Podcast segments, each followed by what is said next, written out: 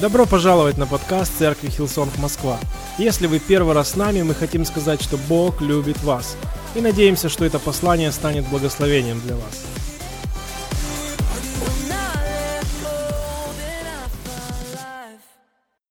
Я хочу сегодня проповедовать очень простую проповедь. На самом деле простую проповедь. Я верю, что это будет для каждого из нас. Это еще не конец, это еще не финал, это еще не все. Есть что-то большее. Аминь. Нам нужно продолжать доверять Богу. Когда Бог в нашей жизни, всегда есть что-то большее. Это еще не конец. Аминь. Потому что Иисус является началом и концом. Это еще не конец. И, возможно, другие люди, вы, наоборот, видели какие-то вещи, которые Бог делал на протяжении этих семи недель, так же, как я видел. Я видел настолько много Божьей милости и благодати в нашей жизни, в жизни церкви. Я настолько переполнен благодарностью Богу, честно. И, может быть, вы такой же человек, но я хочу вам также сказать, семь больших недель закончились, но есть что-то большее. Это еще не все. Это еще не конец. Аминь. Мы будем продолжать двигаться дальше. Поэтому нам нужно знать и чтить наше прошлое у каждого из нас прошлое, которое было в церкви, прошлое, которое было в нашей стране или в наших семьях. Нам нужно праздновать какие-то победы сегодня. Аминь. Но нам нужно продолжать идти вперед. И я об этом бы хотел сегодня проповедовать, потому что нам нужно продолжать расти в своем призвании. Нам нужно продолжать становиться лучше, как церковь, потому что, кто замечает, наш город становится лучше, это значит, что мы, как церковь, призваны быть лучше, чтобы служить нашему городу. Мы призваны становиться теми, кем Бог нас видит, и Бог строит нас. Мы уже не те, кто были, но еще не те, кем Бог нас призвал стать. Мы в процессе. Аминь. И мне нравится, как Исаия, пророк Исаия в 43 главе, в 18-19 стихах, он говорит слова Бога, и это, это слова Бога, поэтому они в скобочках, он передает их народу, он передает их нам, и здесь говорится – забудьте о прежнем, о минувшем не размышляйте. Вот я делаю новое. Кто это чувствует? Кто это видит? Вау, много народу. Оно уже происходит. Неужели не понимаете? Это Бог говорит, я путь пролагаю в пустыне и реки в земле безводной. Ты знаешь, здесь говорится вот это, почему нам не нужно думать или почему нам не нужно размышлять, или даже говорится, забудьте о минувшем, забудьте о прошлом. И я верю, что нам нужно понимать контекст этих стихов. Я верю, что Бог не заботится здесь о нашей памяти. Он заботится о наших сердцах. Он заботится о том, где происходят самые, где мы принимаем самое важное решение в нашей жизни, в нашем сердце. Мы много размышляем о каких-то вещах, но мы самое важное решение принимаем в сердце. И я верю, что Бог заботится здесь, и Он говорит это не, как Он говорит, забудьте о прежнем, о минувшем, не размышляйте, потому что Он думает о нашем сердце, Он хочет, чтобы наше сердце было готово к чему-то большему и новому, то, что Бог может делать. И как что-то попадает в сердце, знаете как?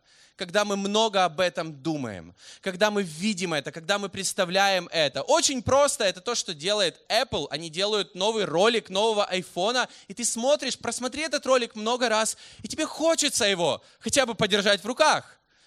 Или какой-то ролик новой машины, или какой-то вещи, и когда ты много думаешь о чем-то, это начинает попадать в наше сердце. Поэтому Бог здесь буквально говорит, не думайте так много, забывайте как бы о прошлом и минувшем, потому что то, что я вам хочу дать, это новое, и это впереди, это в будущем, это перед вами, а не позади. Твои лучшие победы, они там впереди. Поэтому думай больше о том, что впереди, и помещай это в свое сердце. Аминь. Поэтому, как бы ни было в прошлом, здесь не говорится, как было, как бы ни было, хорошо или плохо, нам нужно это, как бы, знаете, оставлять и больше думать о будущем. Потому что если наши мысли, они больше о прошлом, плохом или хорошем, которое оно было, это будет нас держать. И мы все способны немножко преувеличивать, когда мы размышляем о прошлом. Например, если это было что-то плохое, мы, знаете, мы сгущаем краски, мы думаем, это было так ужасно, хотя в тот момент, возможно, это было не так, или когда было что-то хорошо, но в своих мыслях мы вспоминаем и думаем, это было так круто, хотя это было просто хорошо. И Бог говорит, не думайте так много о прошлом. Нужно его знать, нужно его чтить, нужно быть благодарным Богу за все. Но думайте больше о том новом и большем, что я делаю и что я могу сделать в вашей жизни. Аминь. Я молюсь, чтобы каждый человек нашей церкви продолжал двигаться вперед с Богом. Я хочу сказать несколько мыслей, которые помогут всем нам продолжать двигаться вперед и не останавливаться там, где мы есть. Потому что смысл нашей жизни здесь на земле – это чтобы продолжать идти вперед за Богом. Он сказал, я не остановка, я есть путь по которому нужно идти. И нам нужно продолжать идти. То, что нам помогает, это не переставать мечтать и наполнять свое сердце видением. Наполнять свое сердце видением. Что такое видение? Мы часто об этом или мы много об этом говорим. Как просто это описать? Мне нравится, как апостол Павел говорит э, во втором послании к Коринфянам 5 главе 7 стихе. Ведь мы руководствуемся верой, а не тем, что мы видим. Мы руководствуемся верой, а не тем, что мы видим. Самое простое описание видения. Видение – это то, что ты видишь, закрывая глаза. Это то, что ты представляешь, это то, что реально в твоем сердце, а не те обстоятельства, которые ты видишь вокруг. Не те ситуации, которые ты видишь своими физическими глазами, а что в твоем сердце. Видение – это то, что прокладывает путь. Видение – это то, что направляет нас вперед. И у нас должно быть, я верю, видение или мечты о нас самих, Божьи мечты. О наших семьях и о наших детях, Божьи мечты. Это нормально иметь мечты о церкви. Божьи мечты о церкви, или мечтать о городе, или мечтать о людях, которые не с Богом, чтобы они пришли к Нему. Аминь. Это нормально иметь видение, и очень хорошо, очень помогает, когда ты можешь это видение записать записать какие-то мысли, во что ты веришь, какую ты хочешь видеть свою семью. Не просто о каких-то вещах, которые ты можешь приобрести. Я не об этом, а больше о качестве своей семьи. Какая атмосфера ты хочешь, чтобы была. Не ту, которую ты видишь, а которую ты мечтаешь. И каждому из нас нужно видение, нужны мечты, которые мы можем записать на бумагу, помолиться, и чтобы это были Божьи мечты. У нас есть видение церкви, оно записано, но не так важно, что оно записано, важно, если оно у нас в сердце. Если оно в сердце, потому что если ты закроешь глаза, или если какой-то человек тебя быстро спросит, а что такое, или какое видение у вашей церкви, о чем ты подумаешь, что ты вспомнишь из-за этого, нам нужно об этом размышлять, и когда мы размышляем, мы помещаем это в свое сердце, и потом мы начинаем все больше и больше это видеть своими глазами, после того, когда мы помещаем что-то в сердце. Поэтому еще раз хочу сказать, пожертвование сердца по дому, это не по поводу наших возможностей, а больше о видении, к которому подключается много людей. Когда люди верят, когда люди мечтают, мы все с вами верим, мы все мечтаем, и мы все верим, и мы провозглашаем, что на самом деле есть что-то большее. Я хочу привести один пример из Библии, как видение, оно изменило ситуацию. И мне кажется, это, это пример, который нам всем поможет. Просто помнить, что нам нужно никогда не переставать мечтать, что бы мы ни видели в своей жизни, даже если это руины или какая-то разруха, даже в таких ситуациях, или когда все хорошо, но ты знаешь где-то внутри, что нужно двигаться вперед. Это история одного пророка, хотя который не называл сам себя пророком, сам себя он называл виночерпием, его звали Неемия. Это история из Ветхого Завета о том, когда Божий народ, израильский народ, они отошли от Бога из-за своих грехов, и они оказались в рабстве. И это был такой образ, насколько разрушена была их жизнь из-за из их грехов, из-за того, что они не искали Бога, из-за того, что они отошли от Бога. Они находились в рабстве, и Неемия, это был еврейский, еврейский парень, мужчина, который был виночерпием у царя. И он узнал просто, что в Иерусалиме, в его городе, полная разруха. Разрушены стены, разрушен город. И его это зацепило, и он был грустным. И царь это заметил, потому что он был рядом с царем, и он рассказал это царю. И царь ему разрешил на какой-то короткий срок пойти и просто сделать все, чтобы восстанавливать эти стены. Он дал ему какое-то обеспечение, он дал ему письма, которые разрешали ему это делать, эту стройку. Но когда он вернулся, он начал всех ободрять, он, начал, он собрал весь народ, и они начали строить. И на самом деле у них было так много препятствий, в книге Неемии описано это, как много препятствий у них было, когда они строили, потому что одна группа людей постоянно строила, знаете, как, как у нас строят и зимой, и летом, и, и в дождь, и в холод, потому что у них было слишком короткое время, они постоянно строили, а другая группа людей постоянно оборонялась. Потому что были люди, которым это не нравилось. И всегда будет не нравиться, когда ты что-то строишь в своей жизни. Всегда дьяволу будет не нравиться, что ты строишь что-то в своей жизни. Поэтому нам нужно не терять видение. И, и знаете, о чем я просто подумал, читая книгу Неемии вот недавно? О том, что почему, представьте, отмотать чуть-чуть время назад, Неемия там черпает вино, у него хорошая жизнь, а народ Божий вот этот израильский, они сидят в своем городе, они вернулись в свой город, и полная разруха, и ничего не меняется. Что изменилось, когда пришел Неемия? Он принес видение. Он принес видение людям. Он принес картинку, что может все измениться. И до того, как он принес видение, ничего не менялось. Он не построил стены сам.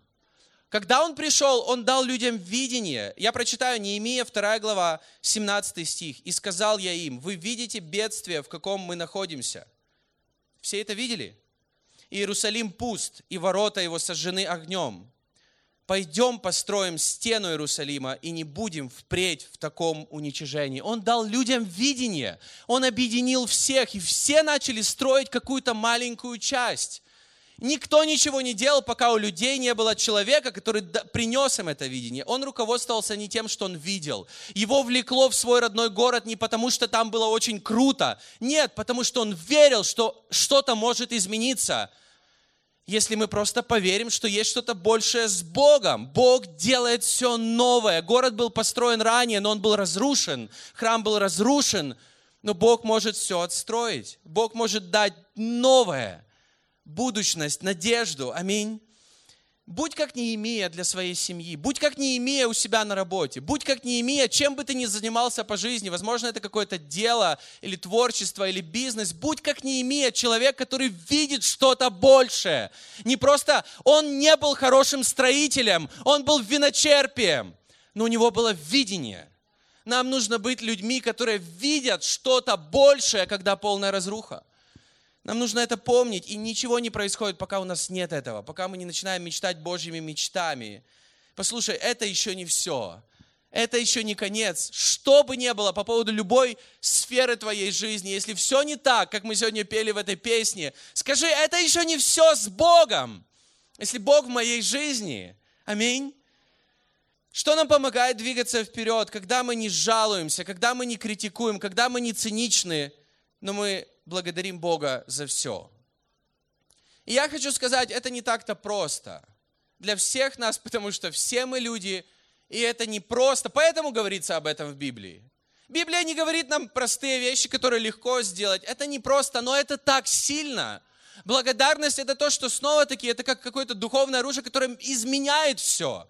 Это просто, это выражается в словах или в каких-то простых действиях, но это очень сильная вещь. Псалом 105, 24-25 стихи. Говорится, и пренебрегли они землей желанной. То есть они желали чего-то. Но была проблема. Не поверили его обещанию, роптали в своих шатрах и не слушались голоса Господа. Есть люди, которые, знаете, легко выражают все свое «фа», и все это слышат. Мне нравятся такие люди, потому что с ними хотя бы поговорить можно. Но есть много других людей, которые у себя дома ропщут, в своем сердце ропщут. И знаешь что? Знаешь что? Это яд для их жизни. Это критика, этот ропот, это, это я ожидал большего. Знаешь, нам нужно благодарить Бога за все, что есть сейчас. Если ты недавно в нашей церкви, поверь, у нас не было всего, что у нас есть сейчас, пару лет назад. Аминь. Нам нужно быть всегда благодарными Богу. Нам нужно всегда понимать, что это какой-то процесс, это какая-то история. Нам нужно быть благодарными. Поэтому благодарность, я верю, это не о том, что какая должна быть наша реакция на что-то хорошее. Это другое немножко. Это, это что-то большее. И поэтому Библия учит нас всегда благодарите. Всегда будьте благодарными, даже когда что-то не так. Ну скажите кто-то аминь. Я хочу привести несколько примеров. Слово «благодарность», оно пришло в наш язык. Оно в Библии есть в Ветхом и Новом Завете. И так интересно, что это разные слова в Ветхом и Новом Завете. Я уже об этом когда-то говорил несколько лет назад на какой-то из проповедей, но я хочу просто повторить. Возможно, кто-то не был или кто-то забыл, но еврейское слово, которое употребляется в Библии, в Ветхом Завете в значении «благодарить», это слово, которое звучит как «едах». И это слово, которое является синонимом поклонения, хвалы и прославления Бога. То есть в нашем русском переводе чаще всего встречаются слова, которые там это слово «благодарить», в нашем переводе это «славить» или «прославлять», но в оригинале это «едах», это, это «благодарить Бога». То есть ты благодарен Богу за все, что Он делает, когда ты благодаришь просто какого-то человека. Ты благодаришь Бога за этого человека за все, что Бог делает вокруг. Но когда ты не благодарен, знаешь, что происходит? Ты обесцениваешь работу Бога в твоей жизни. И это как я для тебя самого. Это останавливает и это делает меньше твою жизнь. Поэтому нам нужно быть щедрыми на благодарность друг с другом в наших командах, в нашем деле, во всем, что мы делаем. Просто быть благодарными. Если ты лидер, за благодарным лидером так настолько легче следовать. Даже когда ты не идеален, и в нашей церкви все лидеры настолько не идеальные, но когда мы благодарим, когда мы учимся этому, за нами легче следовать. Аминь. В Новом Завете слово «благодарить» это, это слово «евхаристос». Это слово, от которого мы говорим другое, это, это, это значение причастия. Евхаристия. Это значение причастия, когда мы благодарим Бога. И буквально вот это слово в Новом Завете, когда Павел говорит «за все благодарите», оно буквально обозначает, оно состоит Евхаристос из двух слов. Это хорошая благодать.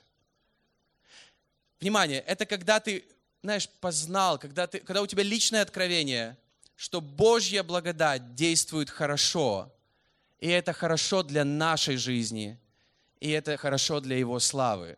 Божья благодать действует хорошо в нашей жизни. Поэтому, когда мы благодарим, мы провозглашаем, мы верим, мы соглашаемся с Библией, что Божья благодать, она изменяет наши жизни. Не важно, что мы видим, важно, что в нашем сердце – что исходит из нашего сердца, это как дарить благо. Поэтому в Матфея 26 главе 27-28 стиха говорится, «И взяв чашу и благодарив, подал им и сказал, пейте из нее все, ибо сия есть кровь моя Нового Завета, за многих изливаемая в оставление грехов».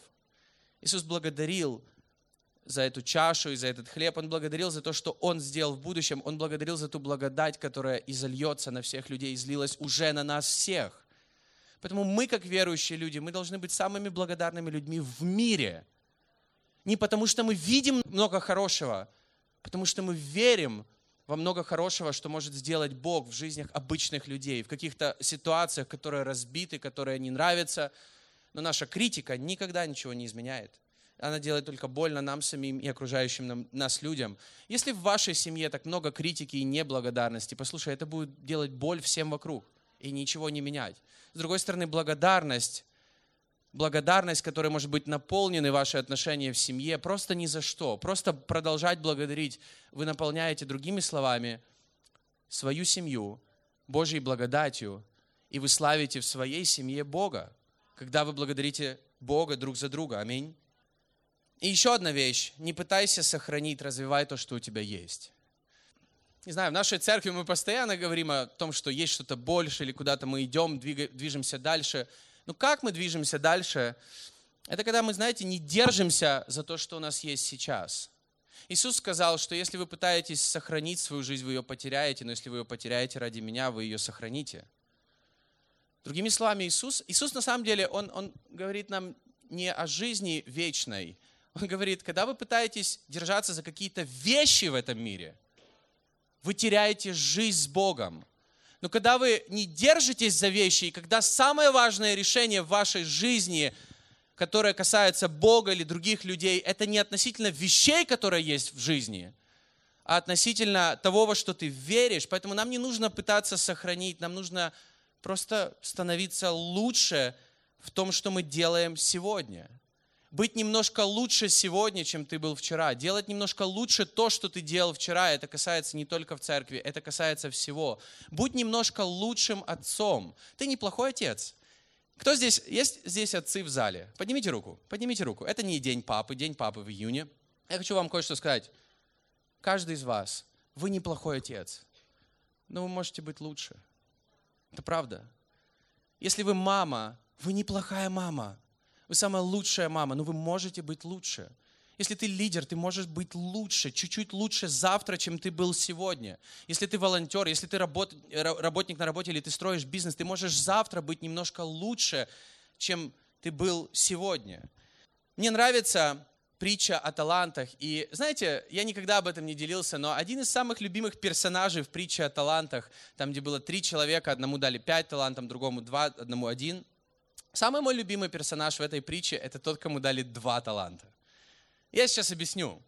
Мне кажется, тот, кому дали два таланта, это большинство людей в зале. Давайте прочитаем два стиха. Матфея 25 глава, 22-23 стихи. «Подошел также получивший два таланта, скажи два, два таланта, и сказал, господин, два таланта ты дал мне, вот другие два. Ну, в общем, четыре уже. Вот они. Господин его сказал ему, хорошо, добрый, верный раб, в малом ты был верен, над многим тебя поставлю, войди в радость господина твоего.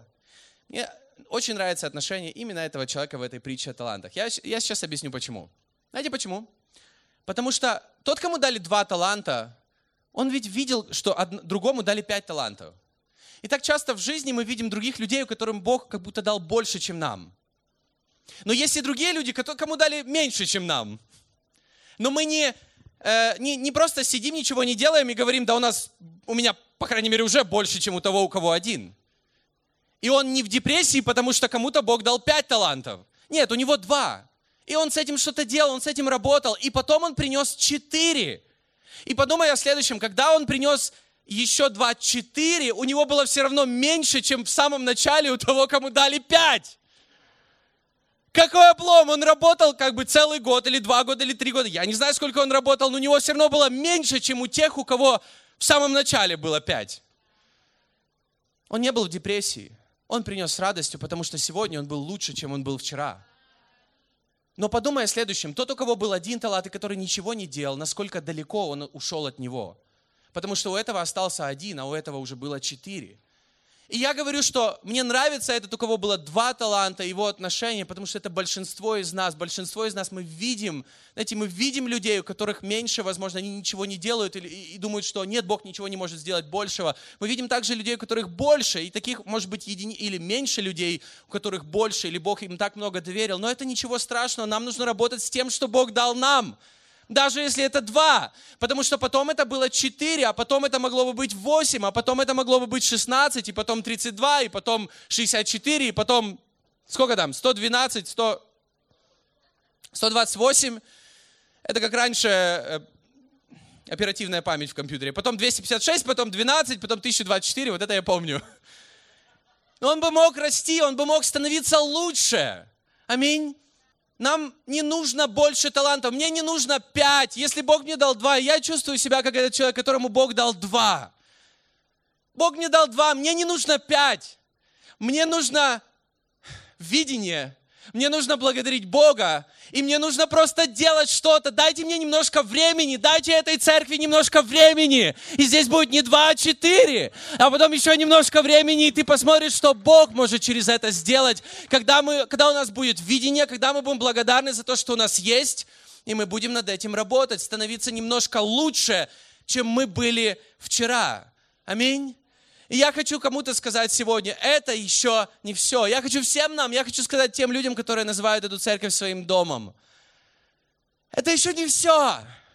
Это еще не все по поводу того, что Бог делает в Москве по поводу того, что Бог делает в нашей церкви. И мы будем провозглашать, что это еще не все, это еще не конец, и может быть семь больших недель закончились, и закончились эти заставки, закончились эти картинки, есть что-то больше. Мы все равно верим, есть что-то больше. Это еще не все по поводу твоей семьи. И какая бы ситуация ни была в твоей семье, я хочу ободрить кого-то сегодня, это еще не все относительно твоей семьи. Это еще не все относительно твоего бизнеса. Это еще не все по поводу твоего здоровья, если Иисус в центре твоей жизни. Если ты веришь, что с Богом нет ничего невозможного, потому что Его Слово последнее. Аминь. Это еще не все в разных сферах нашей жизни, физическое состояние, финансы, карьера, работа. Это еще не все по поводу твоих друзей, которые далеко от Бога, или твоей семьи, которая не понимает того, что происходит в твоей жизни или что Бог делает, это еще не все. Аминь. Я хочу привести один пример. Как я вижу, многие люди, к сожалению, живут в, не знаю, вот в современном обществе. Люди не сильно любят историю, люди не сильно читают историю. И у людей часто нет видения по поводу будущего, но наша жизнь это как книга, большая книга. И часто, знаешь, сейчас, сегодня ты где-то вот, ты где-то вот, вот, вот здесь вот. Или, или вот здесь, это было вчера, это было на прошлой неделе. Окей, ты вот здесь вот. И знаешь, что мы делаем, как живут многие люди? Мы просто, мы просто вырываем одну страницу, мы смотрим на эту одну страницу, и мы думаем, это конец. Потому что мы не видим продолжения. И мы не обращаем внимания на то, что было раньше. Или мы пренебрегаем тем, что было раньше. Мы перестаем благодарить Бога за то, что было раньше. Ведь если ты почитаешь, что было в самом начале в твоей жизни, просто подумай, подумай на, на какую-то, не знаю, на минуту, на две, что было в твоей жизни 5-10 лет назад, где ты был. Что было в твоей жизни, что было в нашей церкви 5 лет назад. Подумай через все, что Бог проводит тебя или нас всех вместе, или твою семью, и где ты сейчас. Но тебе нельзя жить просто вырывая из контекста один день и быть, знаешь, огорченным, что вот сегодня что-то не происходит. Твоя жизнь – это целая книга, это целая история.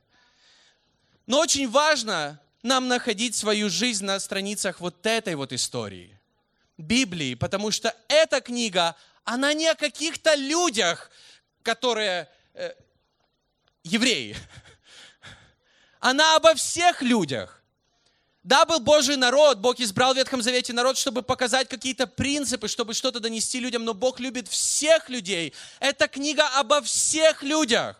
И нам нужно на, находить себя на страницах этой книги и читать ее полностью. И мне нравится фраза великого Билли Грэма. Знаете, как он сказал? Я читал Библию, я прочитал последнюю страницу, там все будет хорошо. Нам нужно иметь видение по поводу жизни. Нам нужно верить в то, что Бог провозглашает для нашей жизни. Нам не, нельзя жить оторвано от того, что было раньше или что нас ожидает впереди. Мы часть какой-то Божьей истории. В этой всей истории есть рядом с нами Иисус Христос. Иногда намного ближе, чем мы думаем. Даже, возможно, если ты никогда его не знал, никогда не имел личное взаимоотношение с Ним. Ты знаешь, Он вплетен в историю человечества.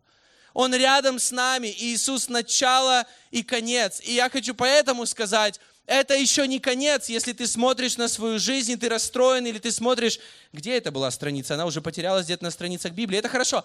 Ты смотришь на эту одну страницу, и тебе кажется, она помята, тебе кажется, что она, знаешь, кто-то на нее наступил, и вообще откуда она вообще здесь взялась?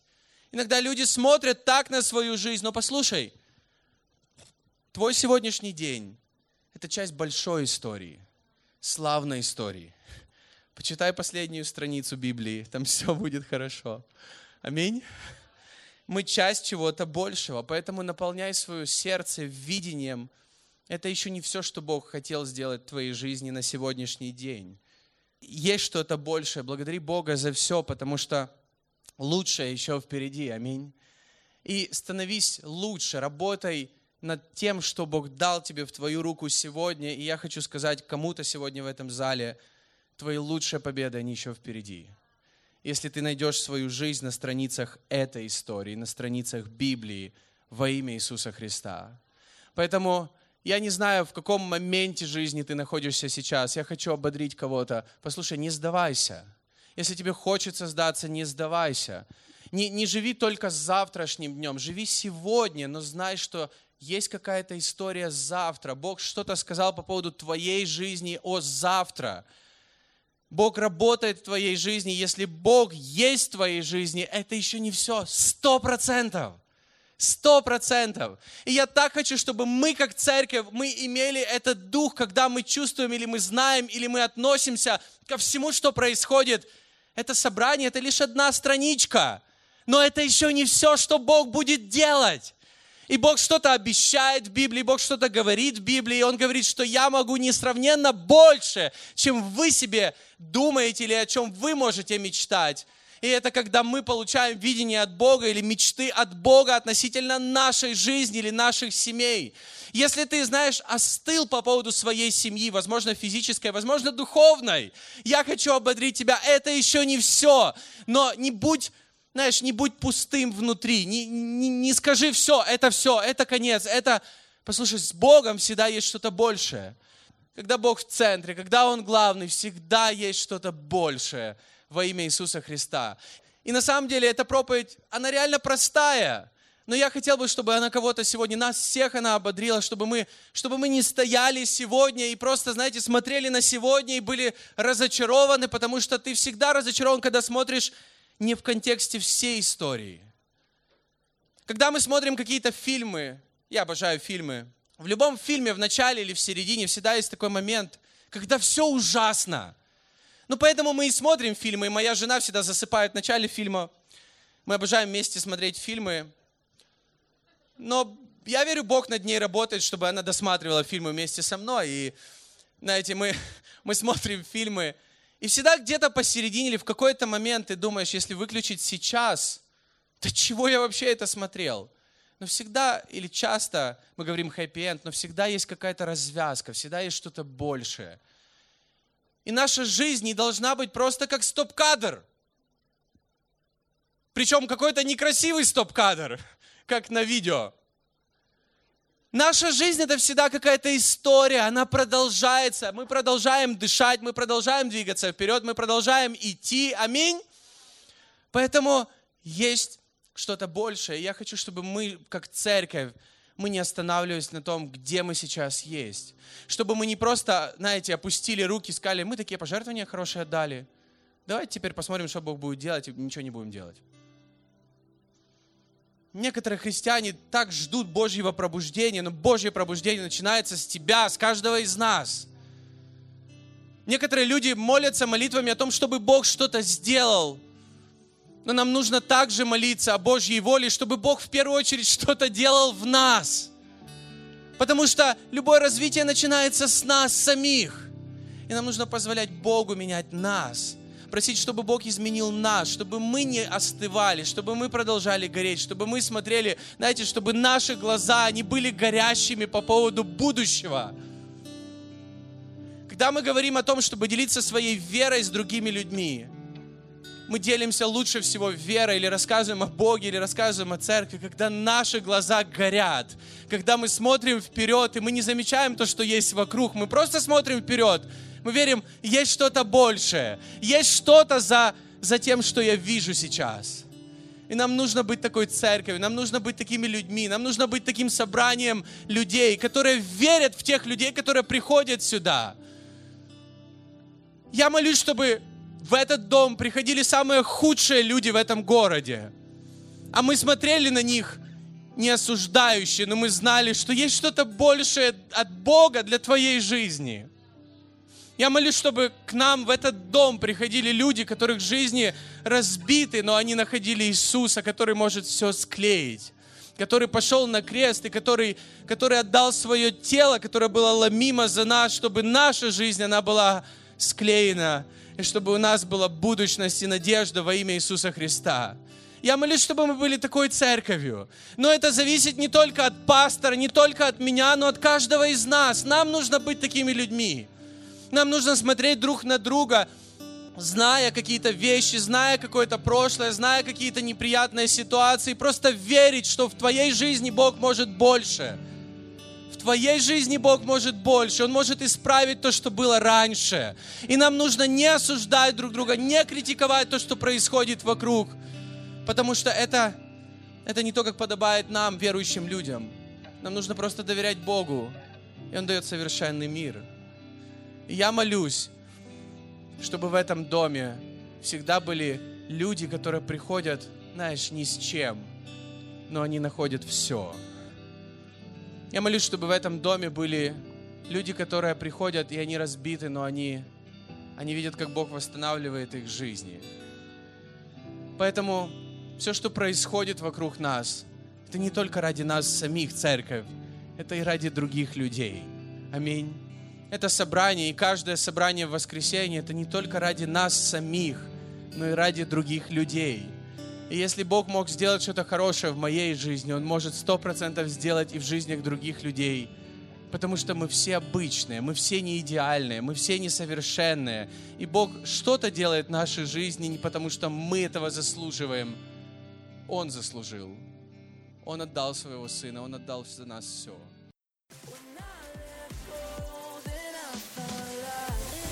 Вы прослушали проповедь до конца, и мы надеемся, что она стала ободрением для вас сегодня. Оставайтесь с нами на связи. Вы можете посетить наш сайт hillsong.rf, а также подписаться на наш аккаунт в социальных сетях. Спасибо, что были с нами, и до следующего выпуска.